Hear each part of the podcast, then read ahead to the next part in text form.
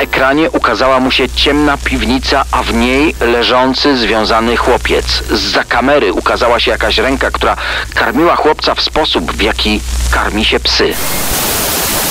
Dorośli kazali im także wykopać własne groby i w nich leżeć. Bez przerwy wmawiali dzieciom, że są martwe. Sceny zbrodni w RMFFM.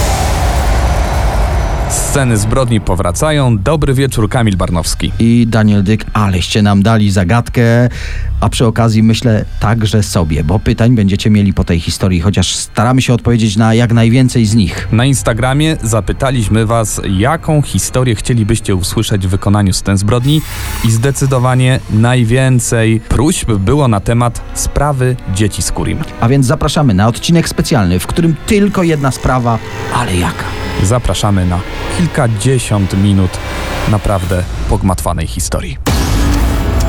Daniel Dyk i Kamil Barnowski prezentują Sceny zbrodni w RMFFM.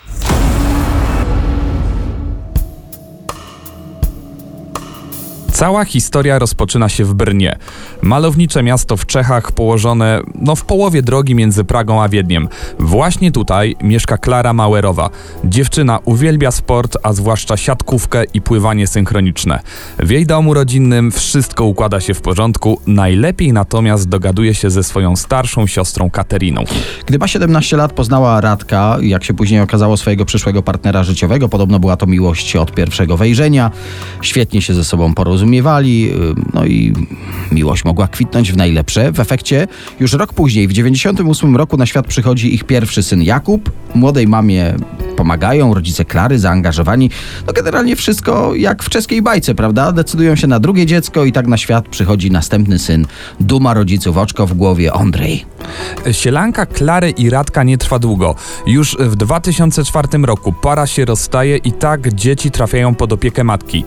Jednak trzeba przyznać, że ojciec pomaga jak może w ich wychowaniu, odwozi je na treningi, odwiedza kiedy tylko może.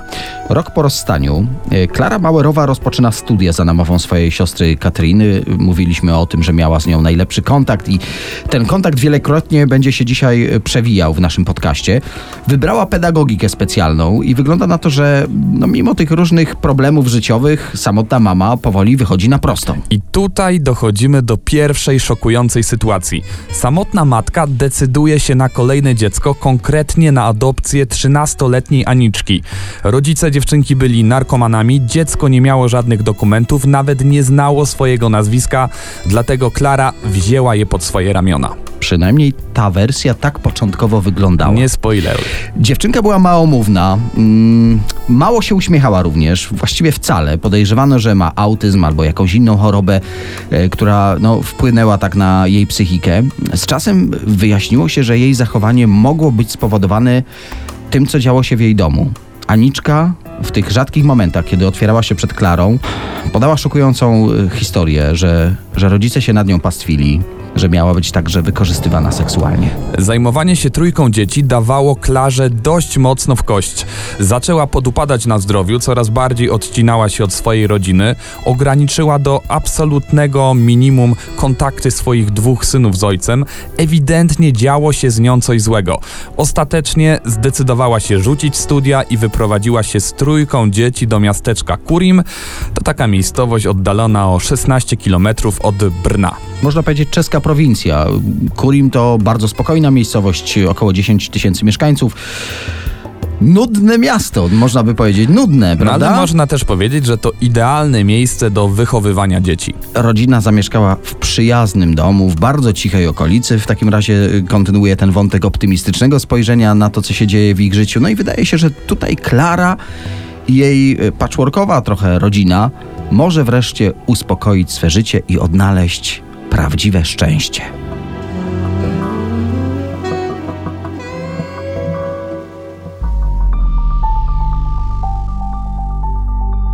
Jest 7 maja 2007 roku. Sąsiad Klary, Edward Twyrdy, przygotowuje właśnie pokój dla swojego dziecka i jego żona z nowonarodzonym dzieckiem dzisiaj wychodzą z porodówki. Świeżo upieczony ojciec zamontował w pokoiku dziecka taką elektroniczną niańkę. Chciał wiedzieć w każdej chwili, co się dzieje z jego pociechą.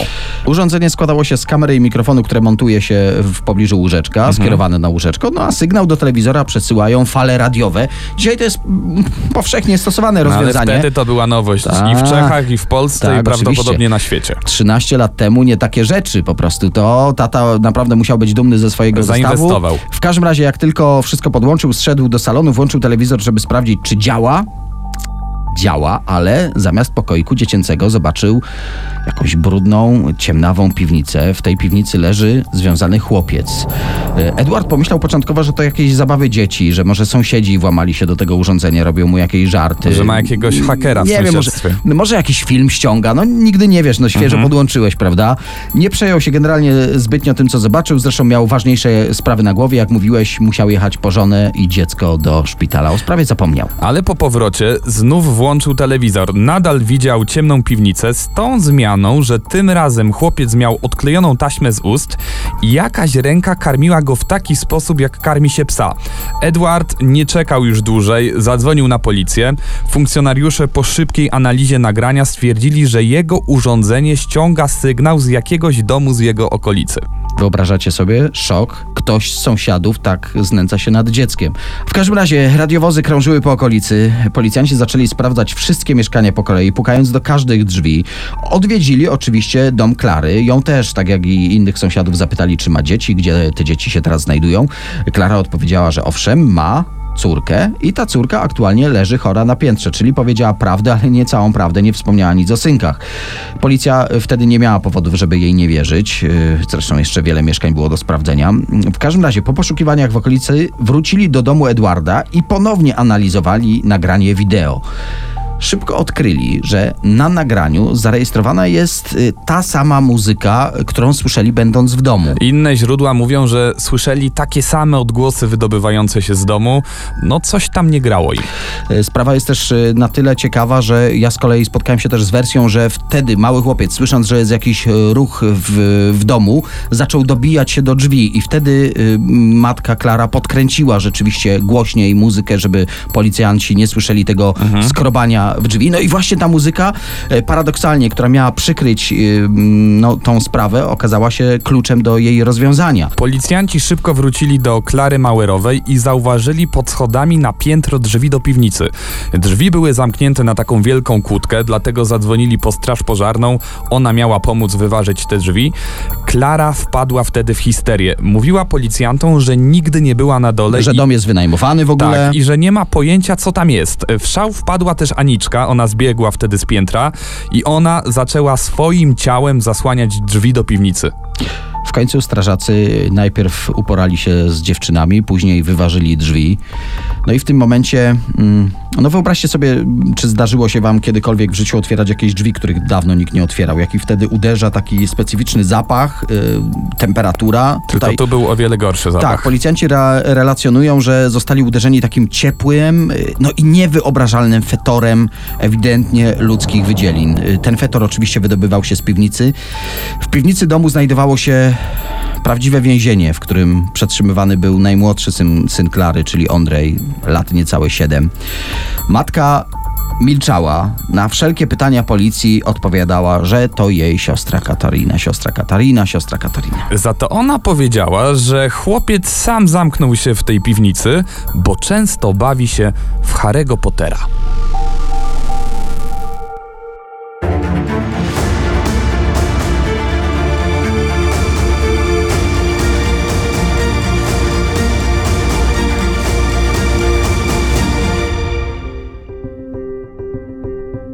Wracamy do sprawy dzieci z Kurim, do sytuacji rodziny Mauerów w momencie, gdy odnaleziono chłopaka w piwnicy. Co się dalej działo? Jak wykazała lekarska obdukcja, ma mnóstwo ran, obrażeń, nacięć, jakieś dziwne blizny, także w miejscach intymnych. I też y, zniekształcenie, którego początkowo lekarze nie potrafili zidentyfikować na jednym z pośladków. Jakiś poważny uraz, wypadek, no nie wiadomo. Dodatkowo Ondrej zachowuje się tak, jakby pierwszy raz widział szczoteczkę do zębów, jakby pierwszy raz miał kontakt z grzebieniem do włosów. Jest kompletnie nieprzystosowany do życia. Jego matka Klara i jej siostra Katerina są przesłuchiwane, więc co oczywiste, także jego starszy brat Jakub trafił do tego samego pogotowia opiekuńczego. I u niego też wykryto mnóstwo starych blizn. Chłopcy niewiele zeznają o tych ranach. Mówią, że są zrobione drucianą szczotką, a niektóre są od ugryzień szerszeni.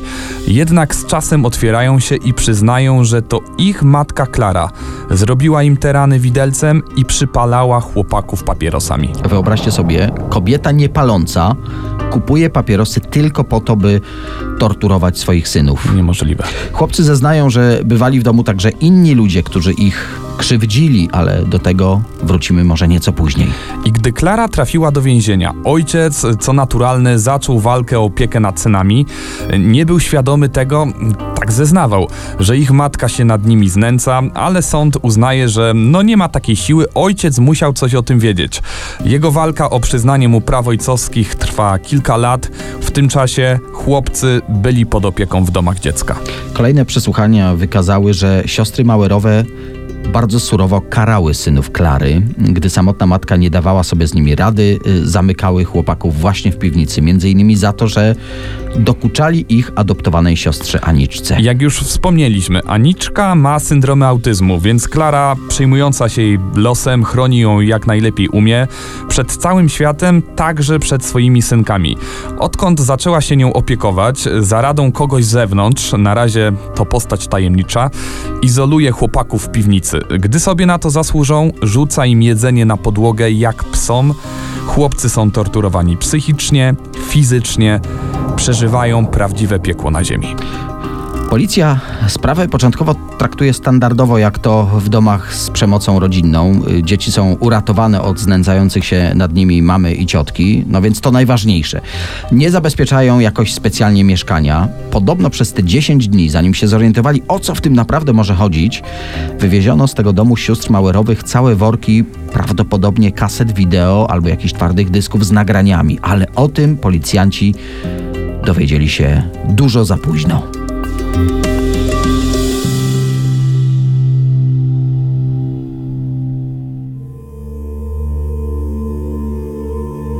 Powiedzieliśmy już o siostrach Mauerowych, o chłopakach, a tutaj pytanie, czy Aniczka jest bezpieczna? No tak, y, ich upośledzona siostra Aniczka y, także znalazła się w tym samym domu opieki co chłopcy.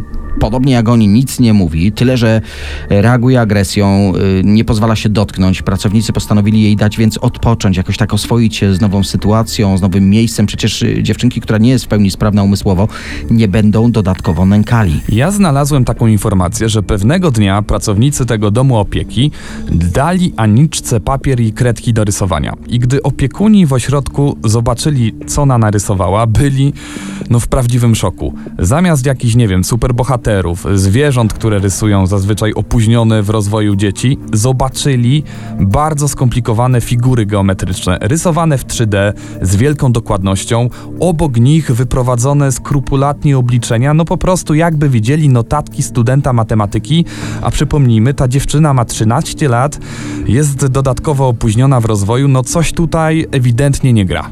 Pierwsza myśl, mamy do czynienia z sawantem, czyli genialnym, upośledzonym człowiekiem. Jakie jeszcze talenty, jakie tajemnice kryją się w tej dziewczynce? Najważniejsze, że, że jest cała, że jest bezpieczna, ale to też trwa tylko kilka dni, bo pewnej nocy Aniczka po prostu znika. Wyszła przez okno, ślad po niej zaginął. Policja rozsyła portrety pamięciowe, prasa, internet i nagle pojawiają się ludzie, którzy ją rozpoznają. I co ciekawe, są to znajomi Kateriny Mauerowej, pracownicy przedszkola, w którym i ona, czyli Aniczka, też była zatrudniona. Policja nie wierzy pierwszym zeznaniom świadków, bo wynika z nich, że Aniczka to nie jest dziecko. Tak zeznają. To Barbora z Kralowa, ponad 30-letnia pracownica przedszkola Promyczek. A ta nazwa będzie się jeszcze przejawiała w tej sprawie. Sprawdzają ten wątek, rzeczywiście. Barbora to koleżanka ze studiów Kateryny Małerowej. Razem po prostu nawet te dziewczyny ze sobą mieszkały. Gdy Katerina zaczęła pracę w przedszkolu Promyczek, ściągnęła do tego przedszkola też swoją koleżankę. Pytanie, dlaczego inni pracownicy nie rozpoznali w Aniczce Barbory początkowo? No bo ze zdjęć wynika, uwaga, tu już się trochę wyjaśni, że Barbora była dziewczyną mocno przy kości, a Aniczka malutka, drobniutka, chudziutka, 40 kg. Nie da się pomylić. Te teorie mogą potwierdzić też y, przy okazji dziwne rozstępy, które zauważyli lekarze podczas obdukcji po zatrzymaniu dziewczynki. Takie rozstępy u trzynastolatki były dość dziwne. U takich dzieci po pierwsze no, skóra tak nie reaguje, a po drugie tak nagłe schudnięcia się praktycznie nie zdarzają. Sprawa staje się najbardziej medialną historią w Czechach. Gazety i telewizje rozpoczynają poszukiwania prawdy. O co tutaj chodzi? No i do tej pory to, co mówiliśmy, może układa się w jakąś e, w miarę sensowną historię. Przypomina scenariusz z thrillera, z horroru, trochę naciągany scenariusz, ale się jakoś trzyma. Teraz zaczyna się naprawdę ten przysłowiowy czeski film, czyli nic nie wiadomo. Nie wiadomo, kto jest kim, kto kogo torturował, kto był wykorzystywany, kto za tym wszystkim stoi. Jako, że sprawą w Czechach interesują się no naprawdę wszystkie brukowce, co chwila wychodzą nowe fakty, a nowe hipotezy wywracają do góry nogami to, co przed chwilą wydawało się pewne. Wątki pedofilskie, sekta grala, porwania, podwójne, a nawet potrójne osobowości. Do tych hipotez wrócimy, ale proponuję, żebyśmy zapomnieli o nich na razie. Nie rozstrzygamy, czy ta 13-letnia Aniczka to 32-letnia Barbora. Cofnijmy się do tego momentu w śledztwie, gdy to absolutnie nie było jasne. I co w tym momencie wiemy o Aniczce? Ustalenia wskazują, że kilka lat wcześniej Aniczka trafiła do babki Antonii, Nowa postać w naszej historii. babki sióstr Mauerowych. Dodajmy, że babcia mieszkała naprawdę blisko polskiej granicy i to nie ostatni polski wątek gwarantuje. Po sąsiedzku zamieszkiwała para narkomanów i to do sąsiadki, no, siłą rzeczy podrzucali pod opiekę swoją córkę. Babka zaczęła się opiekować Aniczką początkowo tylko w tych trudnych chwilach narkotykowego odlotu, ale z czasem zaczęła spędzać z nią coraz więcej chwil. W końcu, gdy para w 2000 roku podrzuciła Aniczkę po raz kolejny, no tym razem już się po nią nie zgłosili, już jej nie odebrali i babka Antonia siłą rzeczy opiekowała się podrzutkiem aż do swojej śmierci w 2004 roku. Wtedy opiekę nad Aniczką postanowiła przejąć wnuczka Antonii, Klara. No skąd ją znamy? Skoro ma dwójkę synów, da radę z trzecim dzieckiem. Trochę dziwna logika, no ale tak to wyglądało. Klara chciała sprawę opieki przeprowadzić urzędowo. Chciała po prostu adoptować Aniczkę, ale Aniczka nie ma żadnych dokumentów. Nie ma karty lekarskiej, nie ma karty szczepień, aktu urodzenia. Po prostu nic, jakby, jakby nie istniała, brak przeszłości, jakby pojawiła się znikąd. Ale jest jakiś taki jasny promyk. Rodzina mogła jednak liczyć na pomoc znanego aktywisty czeskiego, który działał na rzecz adopcji. Skoro nie ma dokumentów, a Aniczka jest lekko autystyczna, przed sądem muszą wystarczyć tylko zeznania świadków, badania lekarzy, opinie psychologów, no wszystko dla dobra dziecka. I teraz najważniejsze pytanie, prawda? Jak lekarze i sąd mogli nie rozpoznać różnicy między 13-latką a 32-latką? Wkrótce i to spróbujemy wyjaśnić, ale najpierw musimy powiedzieć kilka słów o ruchu Grala.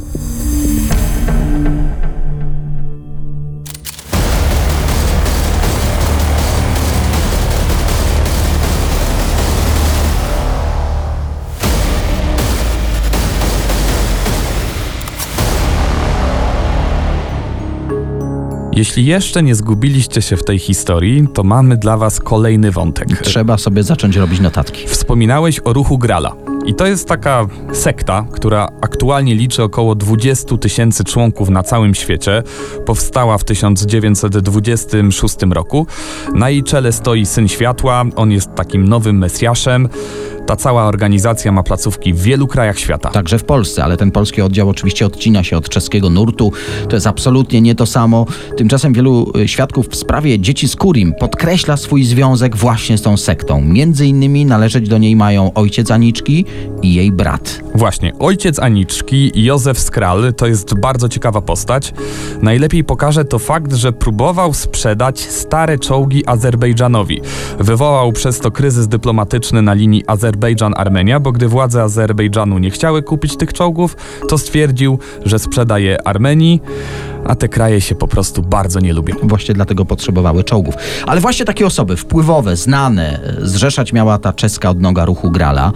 Jak to ocenili policjanci, to miały być takie, takie zabawy osób z elit intelektualnych. Coś Zabawy, jak, nie wiem, mhm. wolnomularstwo, prawda? Należeli do ruchu m.in. aktorzy czescy i to ci naprawdę z pierwszych stron gazet. W trakcie śledztwa przeszukano domy członków sekty. Znaleziono dokumenty wskazujące, że sekta opiekuje się dziećmi chorymi na śmiertelne choroby, takie nie wiem, jak nowotwory, białaczki. Do dzisiaj nie wiadomo, po co gromadzono takie dokumenty. Ale dzięki właśnie nim dotarli śledczy do, do tych dzieci. Wiele, e, wiele z tych dzieci związanych jest z przedszkolem Promyczek. Ja mówiłem, że ta nazwa wróci.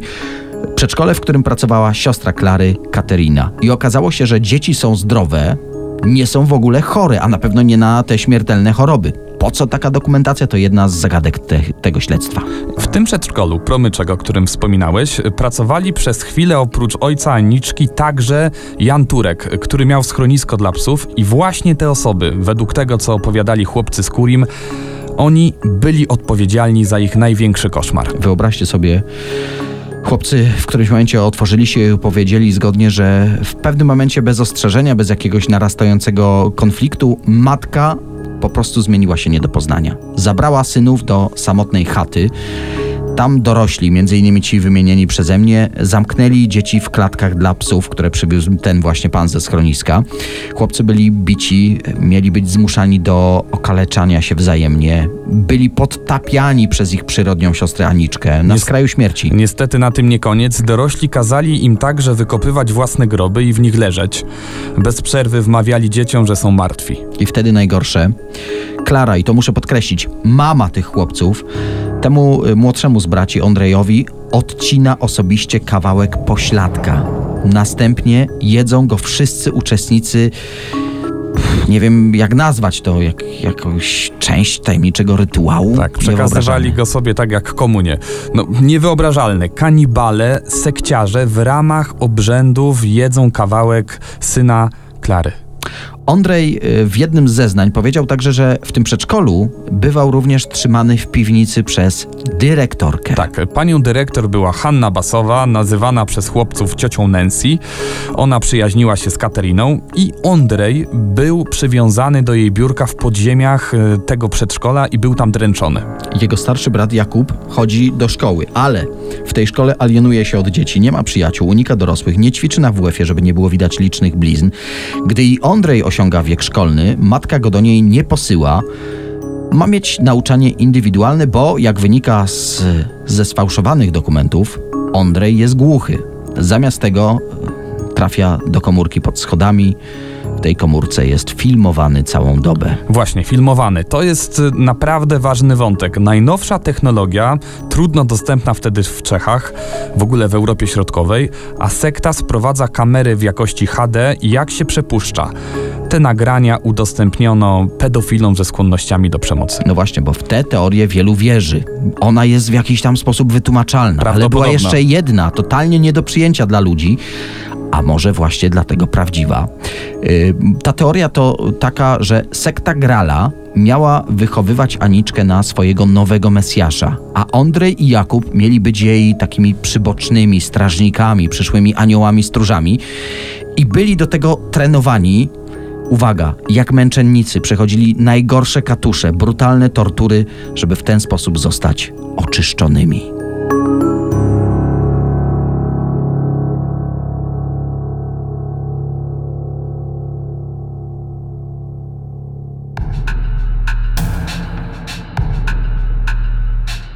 Czas wrócić do Aniczki. Co się z nią działo, gdy uciekła z domu opieki?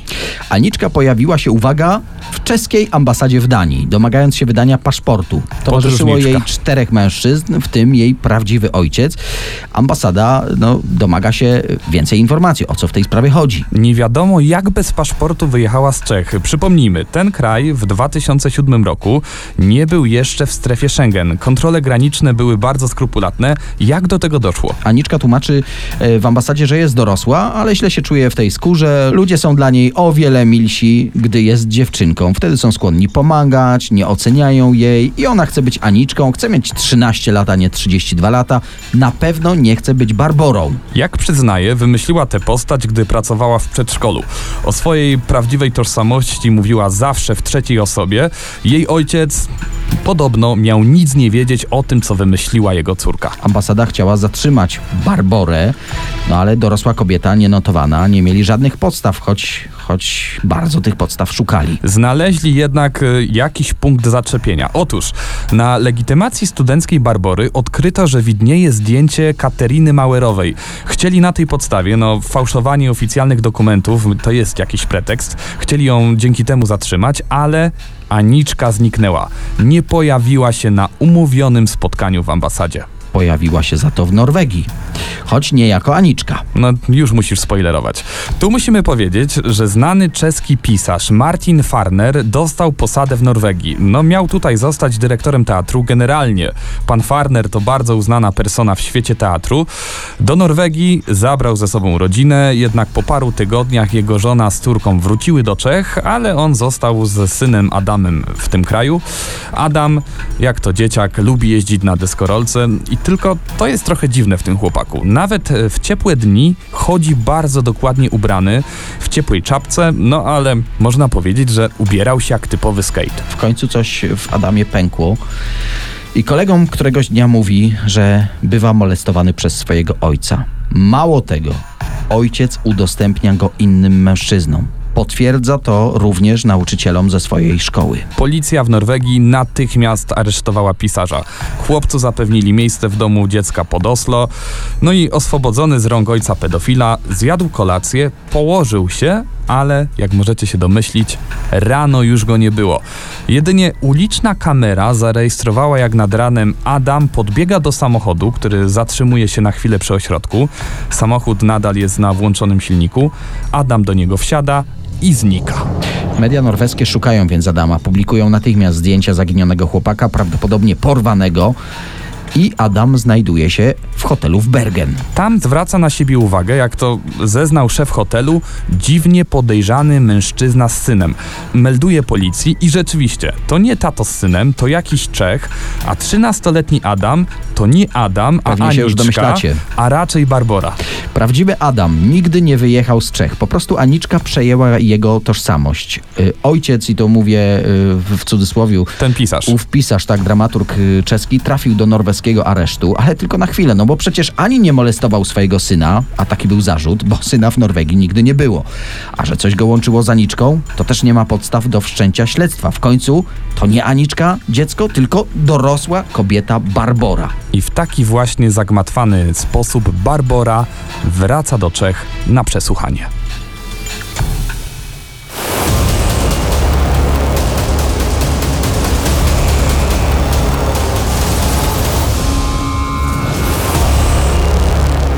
Przesłuchiwana w Czechach Aniczka, Wel Adam, Wel Barbora z Kralowa zrzuca winę na Klarę, czyli matkę tych chłopców z Kurim. Klara, znów obciążona zarzutami, nie chce być jedyną winną, co naturalne, i wreszcie zeznaje swoją wersję. Według niej to Aniczka wszystkich torturowała. Aniczka więc znowu zmienia zeznania. To nie był jej pomysł. To Hanna Basowa, dyrektorka przedszkola Promyczek. Też była przez y, tę dyrektorkę torturowana w piwnicy przedszkola, jak Ondrej, jej przyszywany braciszek. I właściwie nic więcej nie wie i nic więcej nie powie, bo nie umie. No i wyobraźcie sobie, że mimo takich Żadnych zeznań tak naprawdę. W 2008 roku Czesi kończą śledztwo. Nic nie wiedzą, wszystko ma wyjaśnić sąd. I tutaj wypada westchnąć i za poetą, dramaturgiem czeskim znanym powiedzieć: Ach, cóż to był za proces? Wtedy pojawiały się takie wersje, słuchajcie, może na początek zeznania Klary, matki chłopców. Miała dowiedzieć się, że Aniczka jest umierająca i ma u Klary dożyć swoich ostatnich dni. To jest ta pierwsza wersja. To właśnie dlatego Klara Mauerowa się nią po prostu z dobroci serca zaopiekowała. Później usłyszała, że z tym umieraniem to taka no, zasłona dymna. Tak naprawdę Aniczka została uratowana z łap handlarzy żywym towarem. No i Klara musi w wielkiej konspiracji opiekować się tą dziewczynką, no bo jeśli nie dotrzyma tajemnicy, to ci handlarze wrócą. Pomagać ma jej tajemniczy doktor w tym ozdrowieniu Aniczki. Y, Ten doktor zdalnie przekazywał Klarze wskazówki, jak traktować, uwaga, nie Aniczkę, a młodszych synów, by, by Aniczka nie czuła się jedyną skrzywdzoną. I to wszystko miało być dla dobra tej adoptowanej córki. To miał być taki rodzaj terapii, to dręczenie chłopców. Dodajmy jeszcze, że adres e-mail i telefon tego doktora, o którym wspomniałeś, tak naprawdę należał do siostry Klary Kateryny. Oczywiście Klara zaprzeczała, że nie było żadnej sekty, że nie było żadnej pornografii dziecięcej, że nie było streamowania z tej kamery HD, że ona tylko chciała pomóc Aniczce i przy okazji lepiej wychować, no może mocną ręką, ale lepiej wychować swoich chłopców. No w sumie po co się miała przyznawać, skoro te taśmy, o których już wspominaliśmy, prawdopodobnie zostały wyniesione, nie było dowodów, po co sprowadzać śledczych na ten trop. No sami musicie przyznać, mnóstwo wątków, ale jeden z ciekawszych to ta sprawa z adopcją. A no właśnie, bo mówiliśmy, Aniczka ma mieć 13 lat, przecież sąd, instytucje adopcyjne, lekarze odróżniliby dziecko od dorosłej kobiety.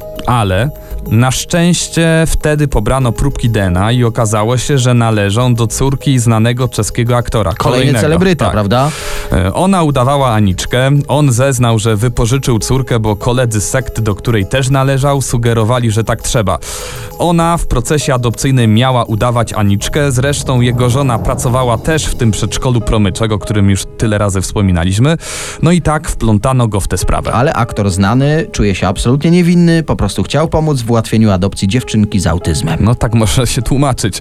To teraz y, czas na zeznania Barbory. Ona standardowo, że wszystko, całe to znęcanie się nad nią to wina innych ludzi. Przy okazji wyjaśniono skąd te blizny.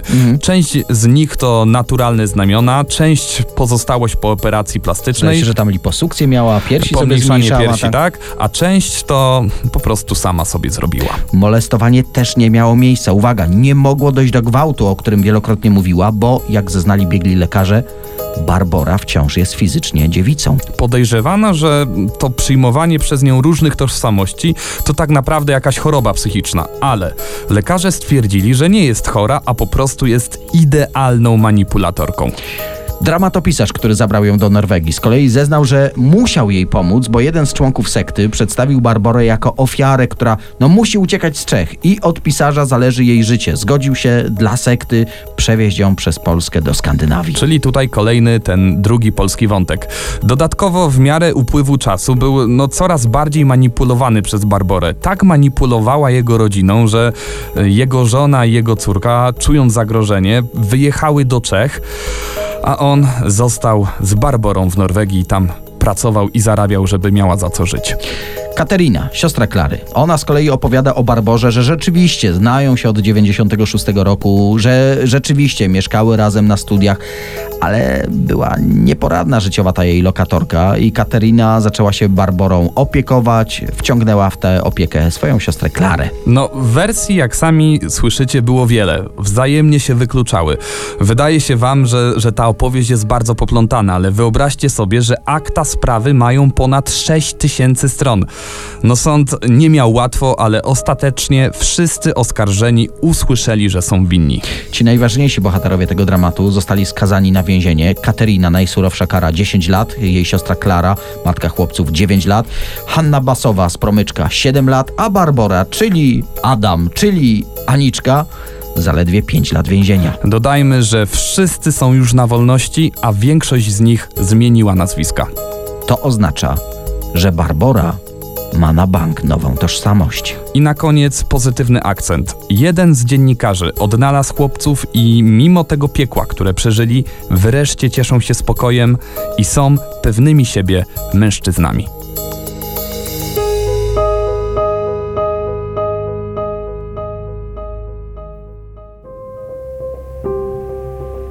I tak zupełnie na koniec, pozwólcie jeszcze na takie, nazwijmy to górnolotnie, słowa refleksji. No ale rzeczywiście trochę o tej sprawie dyskutowaliśmy, zastanawialiśmy się, o co w niej chodzi, próbowaliśmy to ogarnąć, no i, no i jak wiecie, nie jesteśmy nasyceni, pewnie jak i wy po wysłuchaniu tej historii. Bo sprawa jest niby oficjalnie rozwiązana. Ludzie zostali skazani, wyszli już nawet na wolność.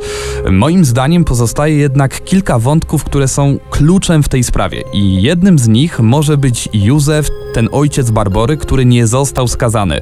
Dodajmy, że wszyscy zamieszani w tę sprawę, no poza Klarą, należeli kiedyś do takiej grupy harcerskiej o nazwie Mrówki. A ojciec Barbory był opiekunem tej organizacji albo mentorem, generalnie kimś bardzo ważnym. Prawdopodobne jest to, że tam prał mózgi tym młodym ludziom już od początku, a potem ściągnął ich wszystkich do ruchu Grala.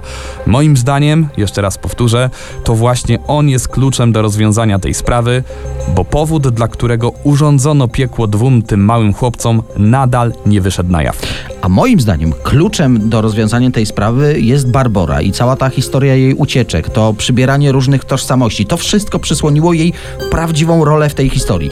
Ja natrafiłem na taką informację, że według seksuologów Barbora ma predyspozycje sadomasochistyczne, czyli satysfakcję seksualną ma przynosić jej po pierwsze oglądanie tortur, na przykład dziecka. No właśnie, ale z drugiej strony też uczestniczenie czynnie w tych torturach. Jest y, lesbijką o tendencjach pedofilskich.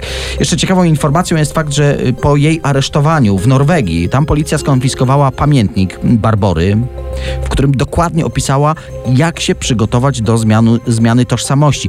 I według ekspertów to jest taki absolutny dowód na to, że nie cierpiała na żadną tam schizofrenię czy inne choroby psychiczne. Robiła to wszystko świadomie eksperci opisali, że może mieć, i tutaj sobie wynotowałem, bo aż tak mądry nie jestem, histrioniczne zaburzenie osobowości. To jest zaburzenie osobowości, w którym występuje wzorzec zachowań zdominowany przesadnym wyrazem emocjonalnym, taką teatralnością zachowań, staraniami o zwrócenie na siebie uwagi, no i prowokacyjną seksualnością. Ale to nie znaczy, że nie ponosi winy za swoje czyny.